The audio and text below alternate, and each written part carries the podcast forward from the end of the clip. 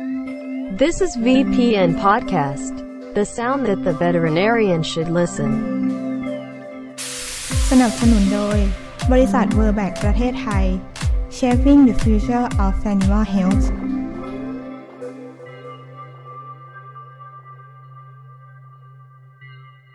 ถ้าพูดถึงเรื่องการอักเสบของหูชั้นนอก คุณหมอหลายท่านคงจะคุ้นเคยกันเป็นอย่างดีแล้วค่ะ เพราะว่าเราก็นำเสนอเรื่องนี้มากันหลายต่อหลายครั้งแล้ว แต่ว่ารู้ไหมคะ ว่าทำไมโรคหูชั้นนอกอักเสบถึงยังพบได้บ่อย ดังนั้นค่ะในวันนี้เราถึงจะพาคุณผู้ฟังทุกท่าน มาร่วมหาคำตอบไปพร้อม ๆ กันเลยค่ะ ว่าทำไมโรคหูชั้นนอกอักเสบถึงยังพบได้บ่อย และรักษาเท่าไหร่ก็ยังไม่หายกันสักที ในหัวข้อ Tip and Trick รวมความเข้าใจผิดเกี่ยวกับการรักษาโรคหูชั้นนอกอักเสบในสุนัขและแมว กับรองศาสตราจารย์สัตวแพทย์หญิง ดร มีนาสาริกภูติค่ะ สวัสดีค่ะอาจารย์ ค่ะ สวัสดีค่ะ ก่อนอื่นค่ะอยากถามอาจารย์ก่อนเลยค่ะว่า ทุกวันนี้อาจารย์ยังเจอเคสที่มาด้วยอาการหูอักเสบเยอะไหมคะ แล้วก็เคสส่วนมากที่มาเนี่ย เจ้าของมักจะพามาตอนที่สัตว์มีอาการยังไงบ้าง คือเจอเยอะอยู่นะคะ เพราะว่าส่วนใหญ่โรคหูส่วนนอกอักเสบเนี่ยจะมากับโรคภูมิแพ้อืมซึ่งมันจะอาจจะเป็นแพ้อาหารหรือว่าแพ้เอ่อสิ่งแวดล้อมก็ได้นะคะ สุนัขที่เป็นโรคหูส่วนนอกอักเสบเนี่ยจะมาด้วยอาการเจ้าของจะบอกว่าสะบัดหูมากนะคะ แล้วก็เกาหูตลอดเวลา บางทีเกามากจนหูบวมเลือด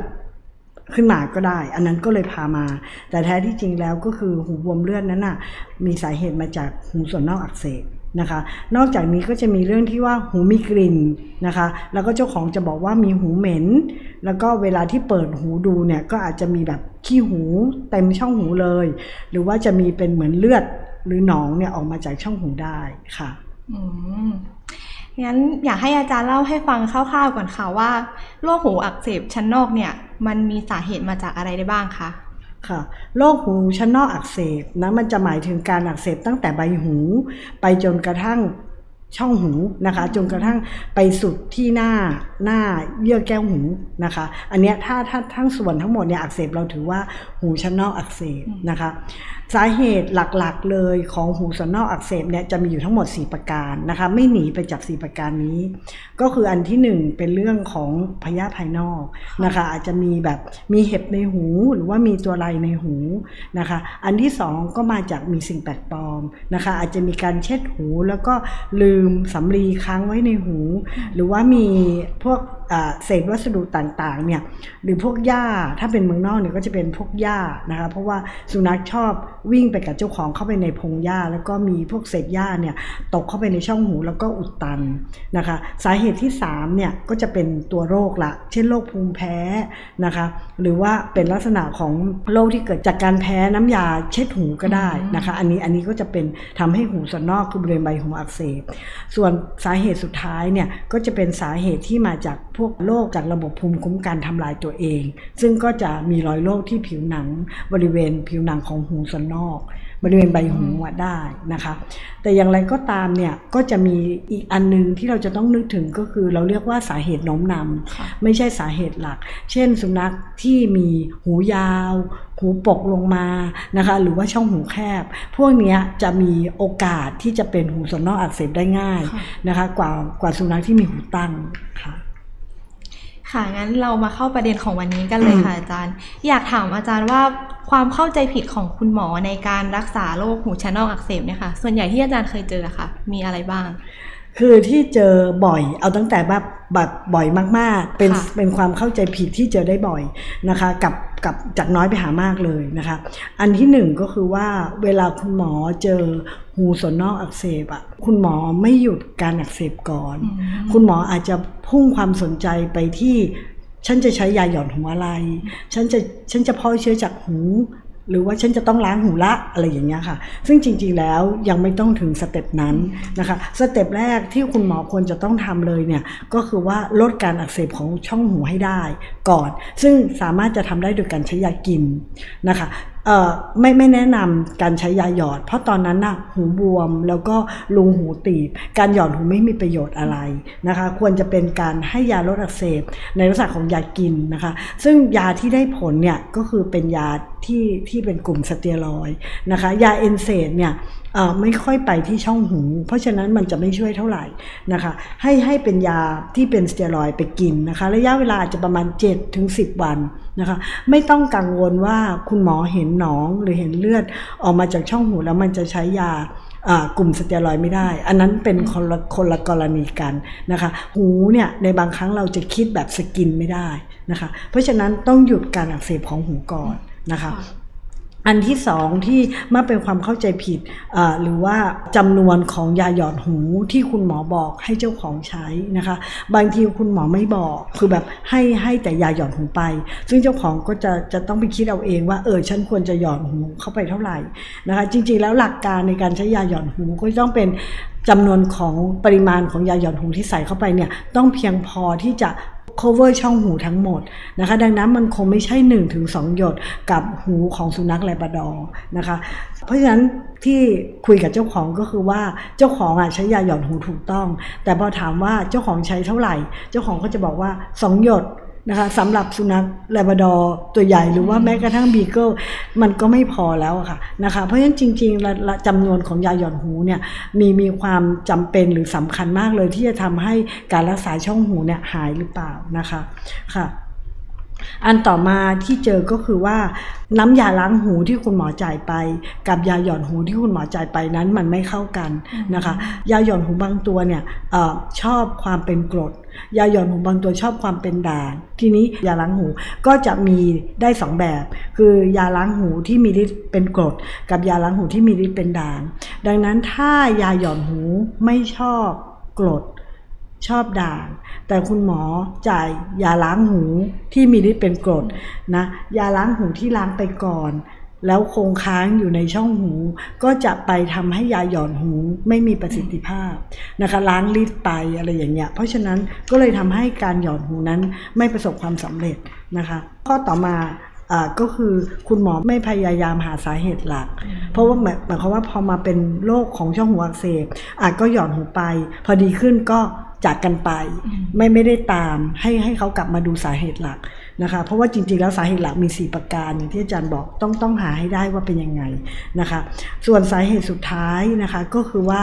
คุณคุณหมอควรจะมองปัจจัยโน้มน้ำด้วย เช่นสุนัขบางตัวเนี่ย เช่นพวกแลบราดอร์เนี่ยจะชอบไปว่ายน้ำนะคะ เพราะฉะนั้นพอเราเห็นสุนัขแลบราดอร์ที่ไปว่ายน้ำแล้วมีโรคของช่องหูส่วนนอกอักเสบบ่อย ๆ คุณหมอจะต้องคิดถึงปัจจัยโน้มน้ำว่าเขาอาจจะต้องลด ความถี่ในการว่ายน้ำลง เพราะเพราะการว่ายน้ำจะทำให้หูมีความชื้นค่ะ แล้วก็มีการเอ่ออักเสบของหูส่วนนอกกลับมาอีกค่ะ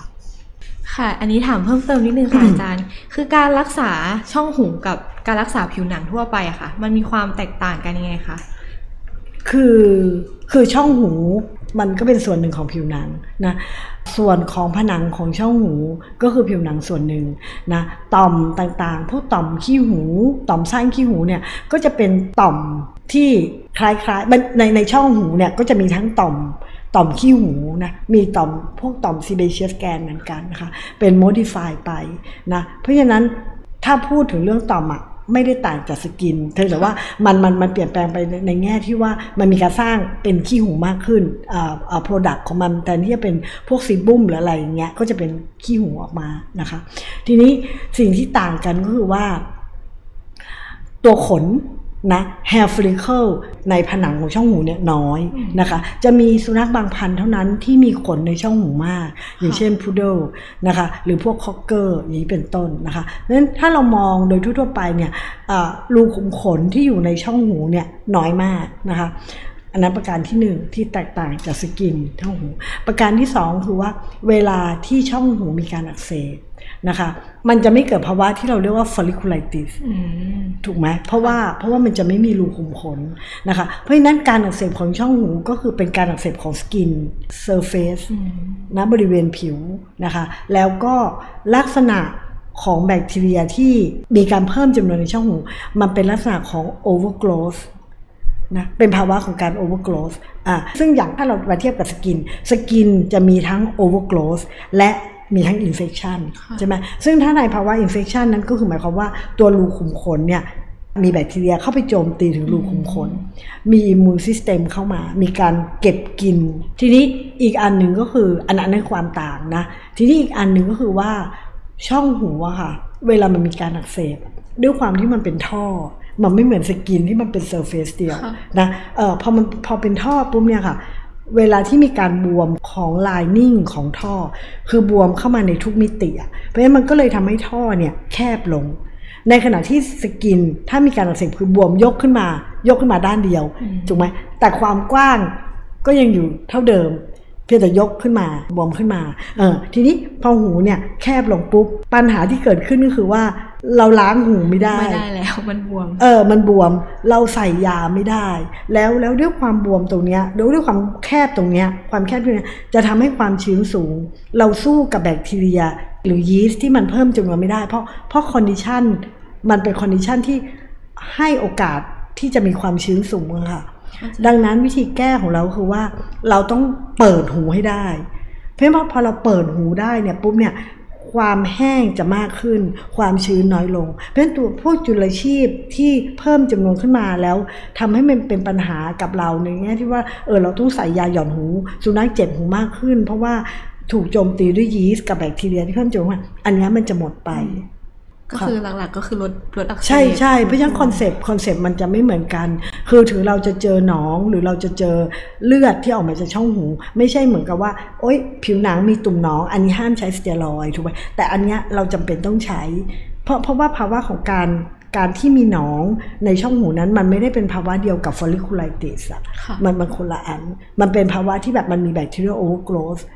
เท่านั้นเองค่ะ แล้วปัจจัยหลักๆเลยเนี่ย เราจะต้องพยายาม ลดอักเสบให้ได้ เพราะฉะนั้นอันนี้เป็นจุดที่เราเลือกที่จะใช้สเตียรอยด์ค่ะค่ะ เมื่อกี้เราก็พูดความเข้าใจผิดในการรักษาไปแล้วนะคะ คราวนี้อยากให้อาจารย์พูดถึงความเข้าใจผิดของเจ้าของกันบ้างค่ะว่า ส่วนมากเจ้าของจะมีความเข้าใจผิดในเรื่องการดูแลหูยังไงบ้างคะอ่าเจ้าของก็บางทีก็เข้าใจผิดนะ คือคุยกับเจ้าของตอนที่ทำการวินิจฉัยเนี่ยก็ก็จะพบว่าต้องแก้ความเข้าใจผิดของเจ้าของ อยู่อยู่หลายหลายๆครั้งนะคะ อันที่หนึ่งก็คือเจ้าของคิดว่าต้องล้างหูบ่อยๆ ถึงจะดีนะคะ ซึ่งจริงๆอันเนี้ยไม่จริงนะถ้าเป็นไปได้เนี่ยอย่าทำให้ช่องหูมันชื้น เพราะว่าเพราะว่าช่องหูของหมามันเป็นรูปตัว L ค่ะมันมันไม่ได้แบบตรงๆเข้าไปแบบคน เพราะฉะนั้นเวลาที่เกิดความชื้นขึ้นอะ มันจะแห้งยากมากนะคะ ทีนี้อ่าพอพอมีความชื้นสูงผ ลเสียคืออะไรล้างหูบ่อย แล้วก็ล้างแบบล้างวันเว้นวันอะไรแบบเนี้ยก็จะทำให้หูมีความชื้นสูงพอมีความชื้นสูงปุ๊บแบคทีเรียหรือยีสต์ที่อยู่เป็นจำนวนน้อยๆ เป็นภาวะปกติเนี่ยก็เพิ่มจำนวนขึ้นมานะคะ เพราะฉะนั้นอันอันนี้อันนี้ต้องต้องขอว่าอย่าล้างหูบ่อยนะคะอะจริงๆ แล้วที่ที่ไม่ล้างหูเจ้าของอาจจะถามว่า เอ้าแล้วหูหูมันสกปรกคุณหมอจะให้ทำยังไงนะคะ จริง ๆ หูเนี่ยโดยธรรมชาติ มันมีกลไกในการ การกำจัดของเสียในช่องหู เช่น เซลล์ที่ตายหรือขี้หูที่เยอะเนี่ยเอง โดยที่แบบเราไม่ต้องไปยุ่งกับเขามากนะคะ จริงอยู่สุนัขบางตัวเนี่ยสร้างขี้หูมาก เอาเป็นว่า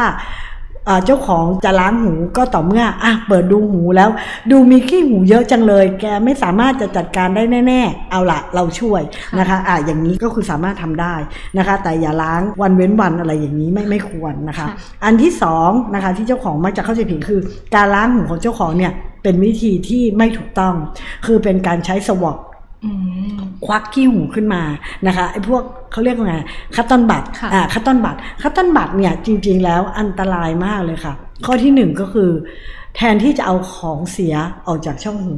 กลับกลายเป็นดันของเสียนะให้ลึกลงไปเข้าไปในช่องหู ซึ่งซึ่งอันนี้ยิ่งยิ่งทำให้ตัวหูเองเนี่ยจะจัดการยากยิ่งขึ้นนะคะ อันที่สองก็คือถ้า cotton bud เนี่ยขนาดหาขนาดไม่เหมาะสมกับช่องหู เช่นสุนัขหูนิดเดียว ตัวเล็กนิดเดียวหูนิดเดียว ช่องหูนิดเดียว แต่ไปซื้อ cotton bud ขนาดมาตรฐาน ซึ่งมันมันใหญ่มันใหญ่ ทีนี้เวลาที่ใช้เนี่ยก็กลายเป็นว่า ความความแข็งของ cotton bud เนี่ยถูแล้วก็ถลอกตัวผนังช่องหูก็จะทำให้เจ็บทีนี้ตอนหลังสุนัขก็จะปฏิเสธละร้องหรือวิ่งหนี เพราะเพราะว่าไม่อยากเจ็บ อันนี้ต้องขอว่าการล้างหูทำได้นะคะ โดยวิธีที่อย่าใช้คัตตอนสวอปอย่าใช้ตัวคัตตอนบัตนะคะมีมีวิธีมีวิธีล้างหูที่ถูกต้องนะคะอาจจะอาจจะเปิดดูในเรามีเว็บไซต์นะคะที่มีแสดงวิธีการล้างหูจากแผนกโรคผิวหนังของจุฬานะคะของคณะสัตวแพทยศาสตร์จุฬาเปิดดูได้นะคะข้อที่ 3 ก็คือเจ้าของเนี่ยชอบซื้อยาหยอดหูเองนะคะหรือว่าเห็นคุณหมอจ่ายมา ตอนหลังก็ไม่ไปให้คุณหมอดูละ ซื้อยาหย่อนหูมาหยอดตลอดเลย ซึ่งยาหย่อนหูเนี่ยจะมีส่วนที่มีสเตียรอยด์นะคะ อันนี้อะพอหยอดไปนานๆนะคะไม่พักบ้างเนี่ยมันจะมีผลข้างเคียงของสเตียรอยด์ต่อผนังของช่องหูนะคะ ผนังช่องหูจะบางลง แล้วก็มีโรคตามมาได้นะคะ อีกอันหนึ่งอันสุดท้ายนะคะซึ่งเป็นความเข้าใจผิดของเจ้าของคือ ในกรณีที่มีหูส่วนนอกอักเสบ ปริมาณของยาหยอดหูที่ใช้เนี่ยถ้า คุณหมอลืมบอกนะถ้าคุณหมอลืมบอกให้โทรกลับไปถามนะคะ คุณหมอจะให้ดิฉันใช้ยาหย่อนหูกี่หยดคะหรือว่าจะต้องใช้กี่ซีซีคะอันนี้อันนี้ถามเลยนะคะ อย่าเดาเอาเอง เพราะว่าบางทีปริมาณของยาหย่อนหูที่ไม่พอเนี่ย มันจะทำให้หัวเสพไม่หาย แล้วก็คาราคาซังเลื้อละกลายเป็นหัวเสพเลื้อรังไป ค่ะค่ะทีนี้อยากให้อาจารย์สรุปหลักการสั้นๆ เกี่ยวกับการรักษาหูชั้นนอกอักเสบหน่อยค่ะ ในกรณีที่เรารู้แล้วว่าสุนัขหรือแมวของเราอะเป็นหูชั้นนอกอักเสบ คุณหมอควรจะมีขั้นตอนในการจัดการยังไงบ้างคะค่ะ คือจริงๆ แล้วหลักการของการรักษาหัวอักเสบอะก็มี 4 ประการเหมือนกันอะเท่าเท่ากับสาเหตุหลักของมันนะอันที่หนึ่งที่พยายาม ย้ำอยู่ทุกครั้งก็คือต้องลดการอักเสบให้ได้นะคะเพราะฉะนั้นการลดการอักเสบแนะนำให้เป็นยากินนะคะ ทีนี้ทีนี้ยาที่จะจะใช้ได้ผลดีเลยเนี่ยก็จะมีพวกสเตียรอยด์ทีนี้สเตียรอยด์คำว่าสเตียรอยด์เนี่ยเป็นกลุ่มที่กว้าง อาจารย์ใช้ prednisolone นะคะอาจารย์ใช้ prednisolone dose dose ที่ใช้เนี่ยก็คือเป็นโดสลดการอักเสบ ถ้าเป็นสุนัขเราพูดถึงสุนัข เพราะแมวไม่ค่อยมีหูอักเสบคือ 0.5 ถึง 1 มิลลิกรัมต่อกิโลต่อวันนะคะ อาจจะกระจายยาเป็น 2 มื้อ แต่ว่าหรือหรือว่าจะให้เป็นมื้อเดียวก็ได้ แต่โดสของสเตียรอยด์คือโดสต่อวันนะคะ ตัวอย่างเช่น สมมติว่าสุนัขหนักประมาณ 8 โล ชิสุ 8 โลเนี่ยก็จ่าย prednisolone 5 มิลลิกรัม 1 เม็ด SID หลังอาหารนะคะ7ถึง10 วัน แล้วค่อยมาดูยังไม่ต้องทำอะไรทั้งสิ้นนะคะ ให้เขาหายเจ็บ ให้หูหายบวมนะคะ แล้วเราค่อยมาตรวจหูเขาใหม่นะคะนี้พอข้อที่ 2สเต็ปที่ 2 ของการรักษาก็คือ หลังจากที่ได้รับสเตียรอยมาระยะหนึ่งแล้วนะเจ็ดถึงสิวันเราเรียกเขากลับมาดูใหม่ ทีนี้ตรงนั้นนะ่ะเขาจะไม่เจ็บละหูโอเคละ เราก็เริ่มตรวจนะคะ อาจจะทำไซโตโลจีนะคะ เก็บตัวอย่างออกมาว่าเป็นยีสต์หรือเป็นแบคทีเรียที่ทำให้เขามีการอักเสบมากขึ้นนะคะ แล้วก็มีการล้างหู ถ้าสมมติว่าเราเจอหนองก็ต้องมีการล้างหูนะล้างหูด้วยน้ำยาล้างหูนะหลังจากนั้นก็จะต้องมีสเต็ปที่3นะคะก็คือเป็นการให้ยานะคะเพื่อฆ่าจุลชีพที่อยู่ในช่องหู ซึ่งการให้ยาตรงนี้